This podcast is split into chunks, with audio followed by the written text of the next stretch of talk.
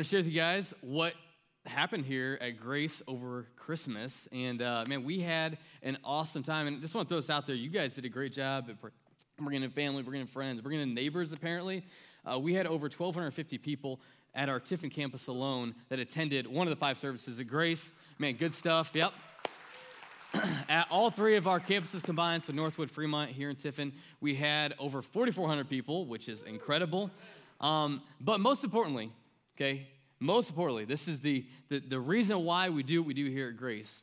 Uh, in, at the Tiffin campus alone, we had over 20 people that made the decision to give their life to Christ. And so, man, that's, that's just God doing what He does. And honestly, like, that's why we're in Tiffin, right? That's why we do the big Christmas services. That's why Zach prepares an awesome message. That's why our band and our music tech, everyone, we work for hours and hours and hours. All our volunteers put the hours and hours and hours in. It's for people to come to Christ. And so, man, you invited people, awesome job. And, uh, you know, Christmas time, we found this out, is, is probably the time of year you can get someone that usually doesn't come to church, you can get them to come at Christmas time. Um, Easter as well, but typically Christmas is actually easier, more people come then. So remember that for next year, reaching your family and friends uh, that are not believers. Um, but hey, this year, new year, right? New year. Anyone have any 2022 goals at all? Just, just asking. No reason why at all. Okay. First service, like every hand was up. Okay. Yeah. Okay. All right. All right. A few of you guys. That's good. The rest of you guys probably need to get on board with that. All right.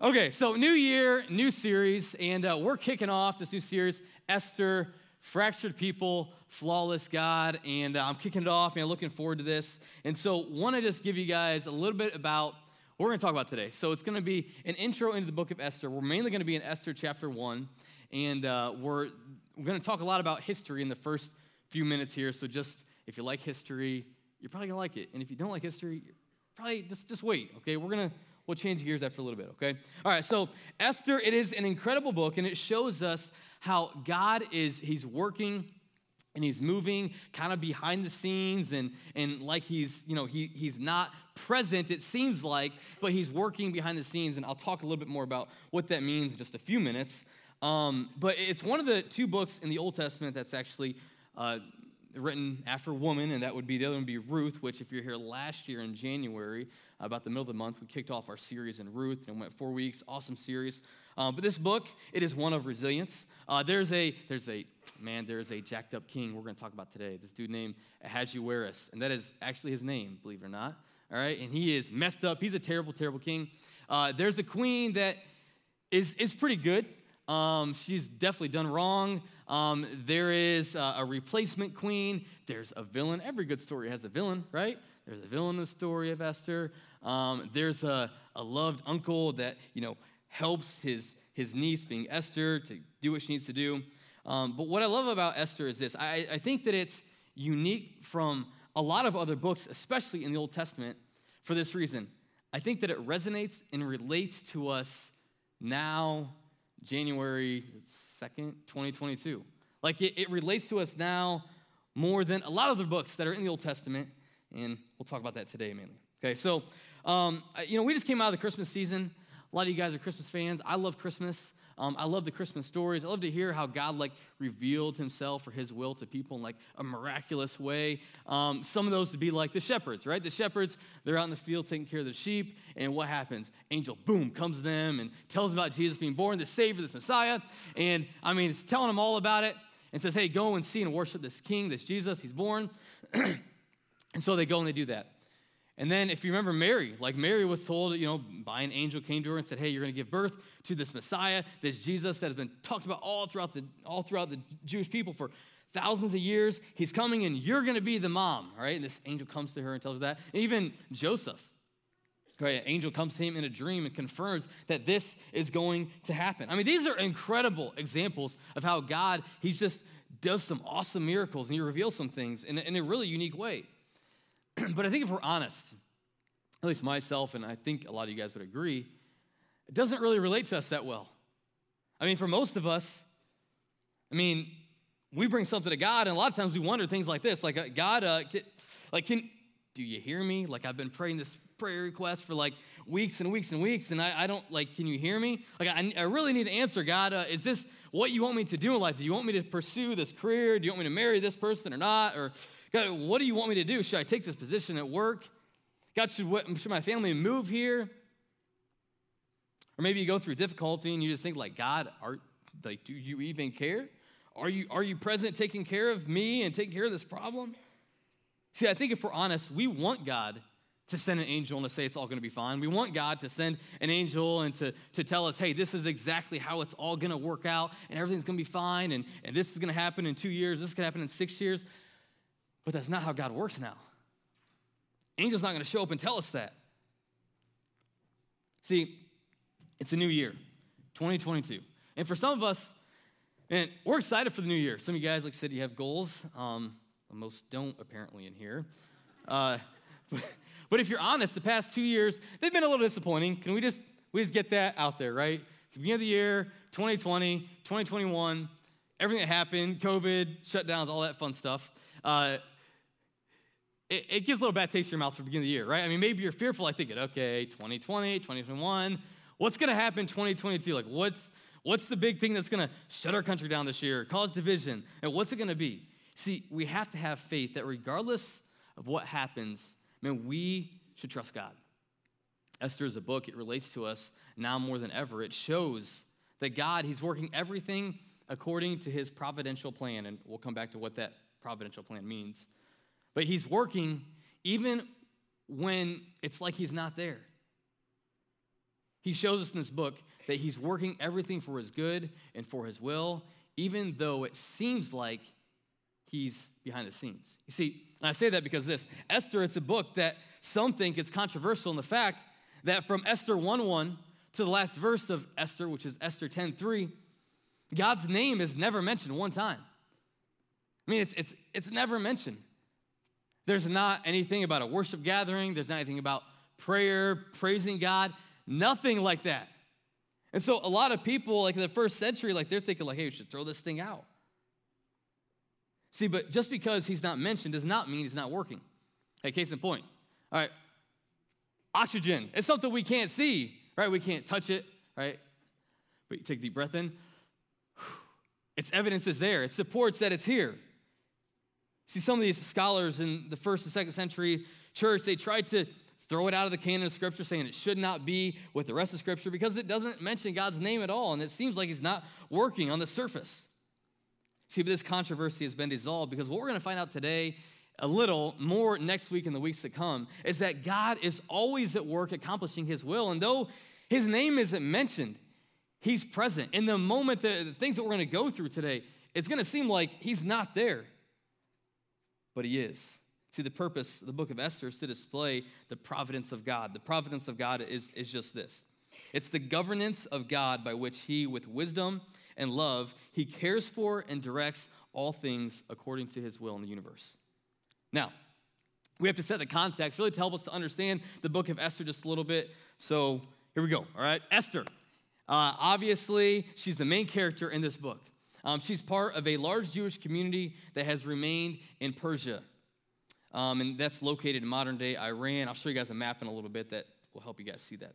Uh, God, he had sent Israel to exile about 100 years before this because Israel would not obey God. Um, maybe you're thinking, okay, that's, that's kind of harsh.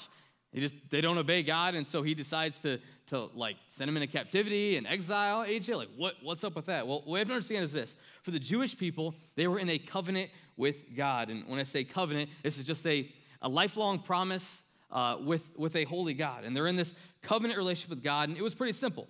Okay, God said this hey, if, if you guys follow me, like if you, re- you remain obedient to me and you guys continue to follow me and what my word teaches, like life is gonna be pretty relatively good. Okay, You're, not, and that's that's gonna be terrible. I mean, things are gonna happen, but and I'm gonna be the true living God. You're gonna follow me, and you know everything's gonna be rel- relatively okay. But when you walk away from me and you serve false gods and you worship false gods, I'm gonna give you over to foreign rulers that are gonna rule and honestly gonna make your life kind of difficult. So, in this period, what did they do? They rebelled against God and they did what they did in the days of Judges, what was right in their own eyes, and because of that, they're in exile. Okay.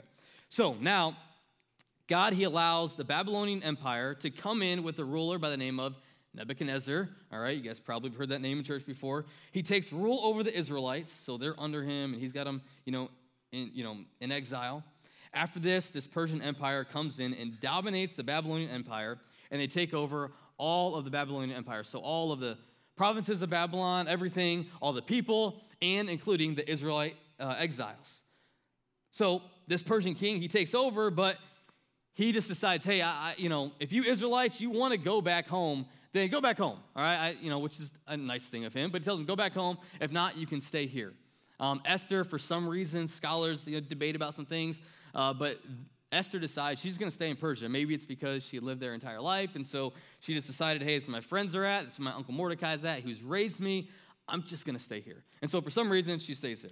So fast forward a few years, we have the book of Esther. It's dated at uh, circa 483 BC, and it's during the reign of this king Ahasuerus, also known as King Xerxes in the Greek. Uh, he reigns for 21 years from 486 to 465 BC, and that's where we're going to start. Let's go ahead and let's read the first four verses of Esther, chapter 1, verse 1 to 4. All right, these events, they took place during the days of Ahasuerus, who ruled 127 provinces from India to Kush. In those days, King Ahasuerus, he reigned from his royal throne in the fortress at Susa. He held a feast in the third year of his reign for all his officials and staff, the army of Persia and Media, the nobles, and the officials from the provinces. He displayed the glorious wealth of his kingdom and the magnificent splendor of his greatness for a total of, check this out, ready? 180 days. All right, so here's the deal. This king, he throws the party you can say this the party of the century in Babylon. Like it is the party of all parties. Um, and so we have this first character come on the scene. It's the king. He rules these 27 years with these 127 provinces. And can you go ahead and pull that map up, Jason? This will show you just how vast, how big is the Middle East, how big of an area that he is over. He's over a ton. And uh, the main capital that he's staying at it's about in the middle of this map. It's actually, you can see right below Elam there. It is in Susa. So he's there, and that's where he stayed during the winter months because Susa was super hot in the summer months. And so that's where he's at when Ruth is being written. And so he's there, he's rolling over all this. And by the way, he really didn't do a whole lot to actually get this. He was given a lot of that by his dad, King Darius, uh, who conquered a lot, okay? Um, so he throws this massive party for six months. And essentially, he throws this party for for his guys. Okay, when I say for his guys, I'm talking about for his leaders, for his officers in the military, for all the privates. I mean, for, for his guys, he's getting ready to go into Greece and he wants to take them over. Okay, that's his plan. So he wants to go in, so he's getting the boys all riled up. Think about like this. Coach Lutz, what does he do before the game on Friday night? Man, he gets in the middle of the guys, gets them all fired up, right? Gets them ready to go. This is a pre-game, I mean, a pre-game battle. I mean, he's getting ready to go. He's getting the guys ready for so for six months, they're in the they're you know at the palace, they're hanging out, they're eating food, they're drinking, they're partying, they're talking about all the wars they've won. I mean, they're getting ready to go do battle. He's just getting them fired up for six months. Now, I would personally think that six months, long time to party, right? I mean, 180 days, it's a long time. This king apparently doesn't think so. So he decides, hey, I'm gonna throw another seven day party and uh, this party is going to be for everyone in Persia wants to come to City Square. We're going to hang out. And so Esther 1 6, he actually says this that he had made couches of gold for this party. And I don't know about you, but if like I'm at a party or I'm at anybody's house, if there's a couch that I know is made out of pure gold, like I'm probably not going to sit on it, right? I'm not going to lay down. It's rock hard, gold hard, whatever. You're not going to lay on it, right? I mean, it's only reason why he did that was to display his wealth. And we're going to see kind of how he does that throughout the rest of the story. But He's got, you know, couches of gold. He's got marble that people are walking on. And all he's doing is trying to showcase all that he had and pride. This party that lasted seven days after the initial 180, it had one rule. That was it, one rule. And maybe this was the icing on the cake for him to the best party in Babylon. But here's what it is Esther 1 7 8. Drinks were served in an array of gold goblets, each with a different design. Royal wine, it flowed freely according to the king's bounty. The drinking was according to this royal decree. Okay, hold on, here it is. Ready? There are no restrictions. The king had ordered every wine steward in his household to serve whatever each person wanted. All right, so pretty simple. The one rule is this he tells his wine stewards, people that are serving like alcohol and drinks, like, hey, here's the one rule, guys. Don't, if anybody wants to drink, they come to City Square, they want to party with us, I want you to give them as much as they want. Okay, as much as they want. And in fact, we're gonna go ahead, we're gonna we're gonna use our tax dollars to pay for this. Okay. and we're gonna just give it out free. Okay, now hold on. Let's let's just bring that, let's just fast forward, you know, a couple thousand years or so. Okay, what if the city of Tiffin did that? I'm just, just throwing out there. We had seven days, the city officials and the cops were on board with it. And they said, hey, come to the courthouse, come to East Green Amphitheater, and man, we're just gonna serve drinks galore. You can drink as much you want, party as much you want. Um, and it, check this out it's all in the city of Tiffin. All right, we got you. It's covered. You just come and drink as much as you want. Tiffin probably wouldn't even be on the map after like a week, right? I mean, people be getting dry, it'd be crazy. Right? So fast go back to our story. So this massive party, it's going on. And we're introduced now to the wife, or soon to be introduced to her, but the wife of the king being Queen Vashti. Uh, her name has been associated with Persian words like the best, uh, the beloved, the desired one. And in this culture, men and women at, at big parties like this, they didn't typically eat together. Uh, they would have a men's banquet and they would have a women's banquet. And so she has the women of the city, women of Persia that want to come eat with her. They're there. And so, as far as the king is concerned, in the story, everything's working out like he wants to. Okay, he's got uh, he's got all of his stuff out. He's got his golden couches and marble people are walking on. I mean, he's got it all out. He's displaying his wealth. I mean, everything's going just as as he had planned. Everybody's excited, having a good time. They're oohing and they're eyeing all of his possessions and, and all that he had, wishing that they had it. They had smothered him with false praise over his valor in battle. That's what they were supposed to do. They had taken part in all the immorality. That's what they were supposed to do. See, everyone's impressed with his wealth. Over the past 187 days, they've all just been amazed at what he has, and he's eating it up. He's a man of pride. He's loving this. But he's not done yet. He has one more thing he wants to show them. He wanted to impress them even more with his next possession. Check out what verse 10 to 11 says. On the seventh day, so the seventh day of this feast, this party, uh, when the king was feeling good from the wine, okay, let's just get it out there. He's plastered, he's drunk, okay. Ahasuerus commanded Mehuman, Biztha, Harbona, Bigtha, Agabtha, Zethar, and Carkas, the seven eunuchs who personally served him, to bring Queen Vashti before him. Notice this next phrase with her royal crown. He wanted to show off her beauty to the people and the officials because she was very beautiful. He wants to really wants to parade and show off his most valuable possession in front of all of his, his, his guys in front of a bunch of, let's just be honest. I mean, verse number 10, it tells us that he's absolutely plastered drunk, and he wants to show, him off, show her off before a whole bunch of plastered drunk guys. So, and he, he wants to do this all again so they'll be impressed at who he is and what he has, and they can just, they can ooh and ah all at everything that he has. But this wasn't your normal, I don't know what to call it, a beauty pageant. You read this verse, and you think, okay, well, she's going to come out and go, okay, wow, you know, she's, she's beautiful, and then she's going to leave. That, that's, that's not it. In fact, uh, what a lot of scholars think in this, this phrase that says she come out with a royal crown to show her beauty, what he's commanding her is this. He's commanding her to come out before this drunken group of guys wearing nothing besides her royal crown, completely naked, before this group of drunk dudes. I mean, not a good idea, right?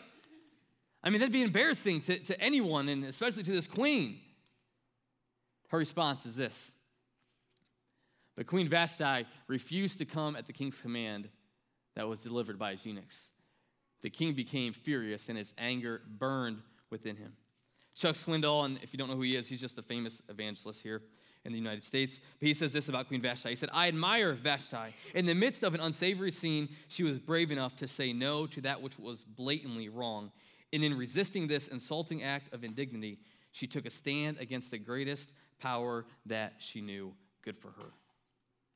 King, he's infuriated. And just to kind of give you guys a little bit about this guy and how crazy he is, how infuriated he gets, like super easy. This dude, um, he built a bridge like shortly before this story and he builds it out over uh, the sea.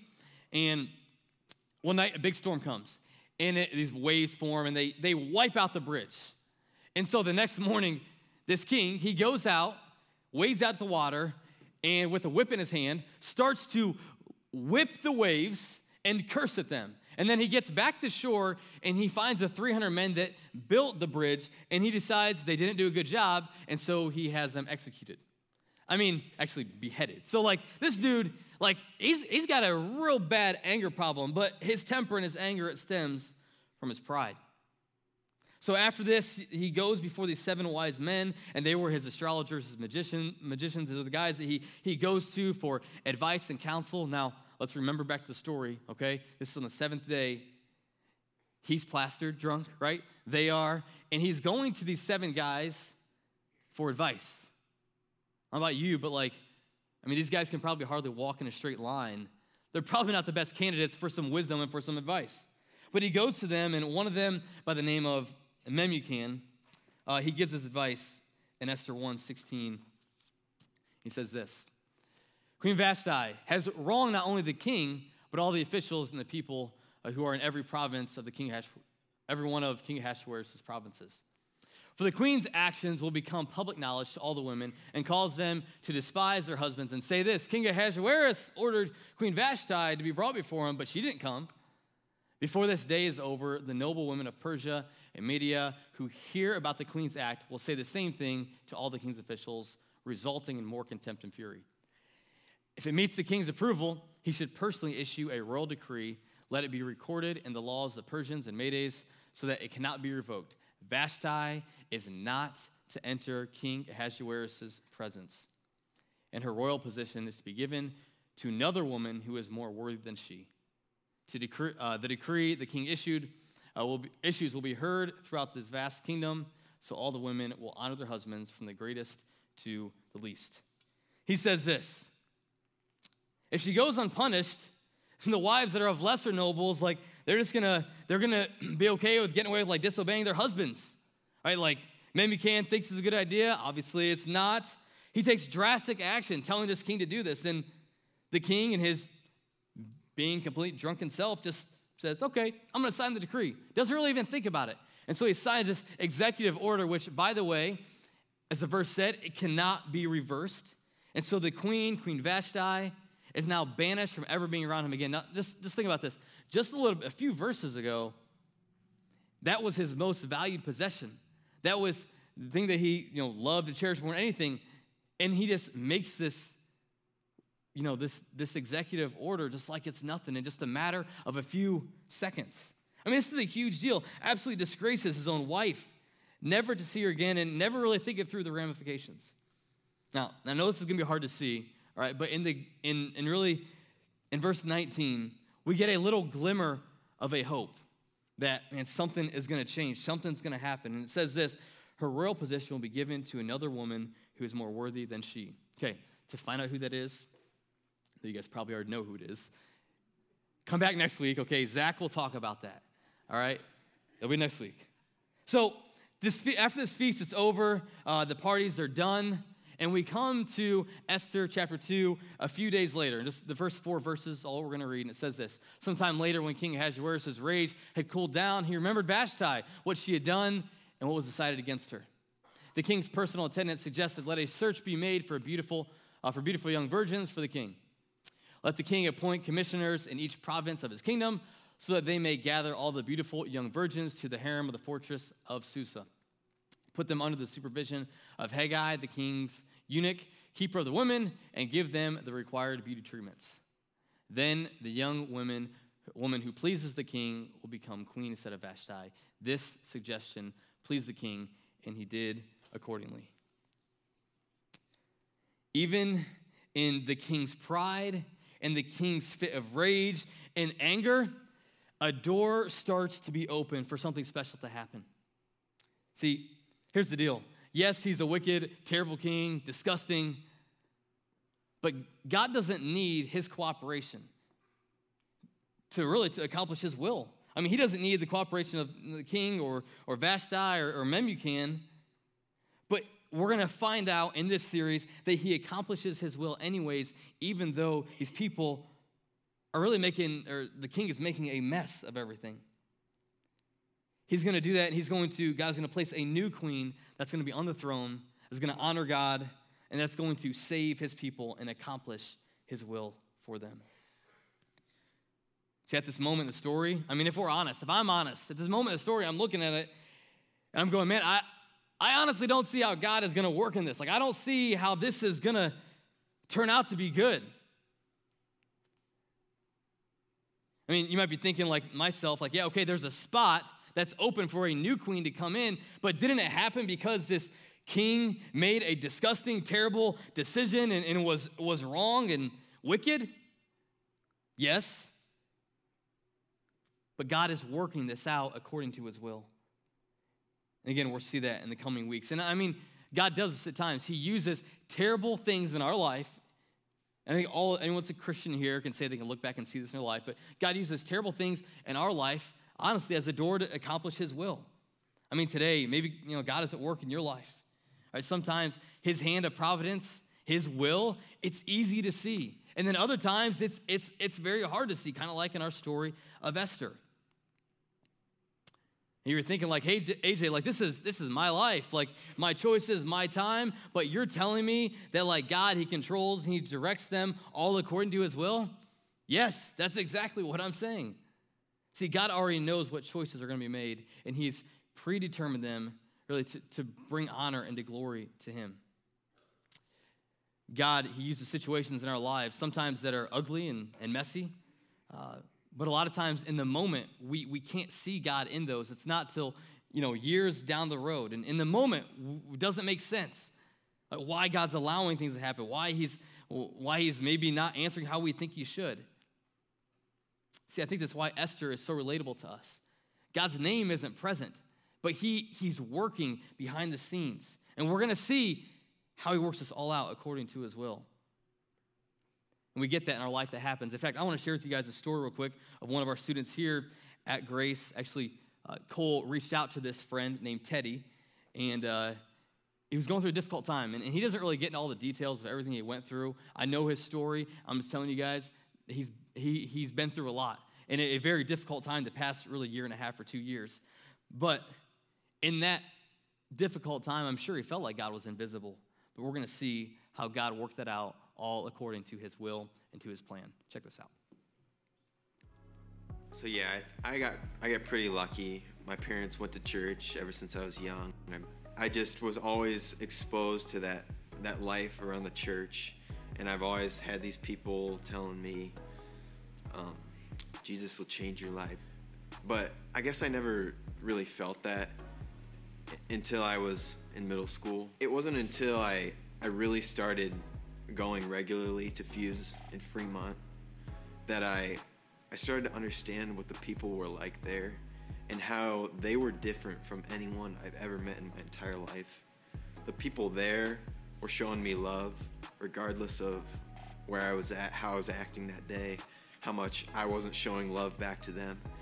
And I started to realize what it truly meant to believe in Jesus and to see the love of Jesus that they had in their hearts for me. And that was when I realized I wanted to have that joy, that love for other people that I saw in the people at church.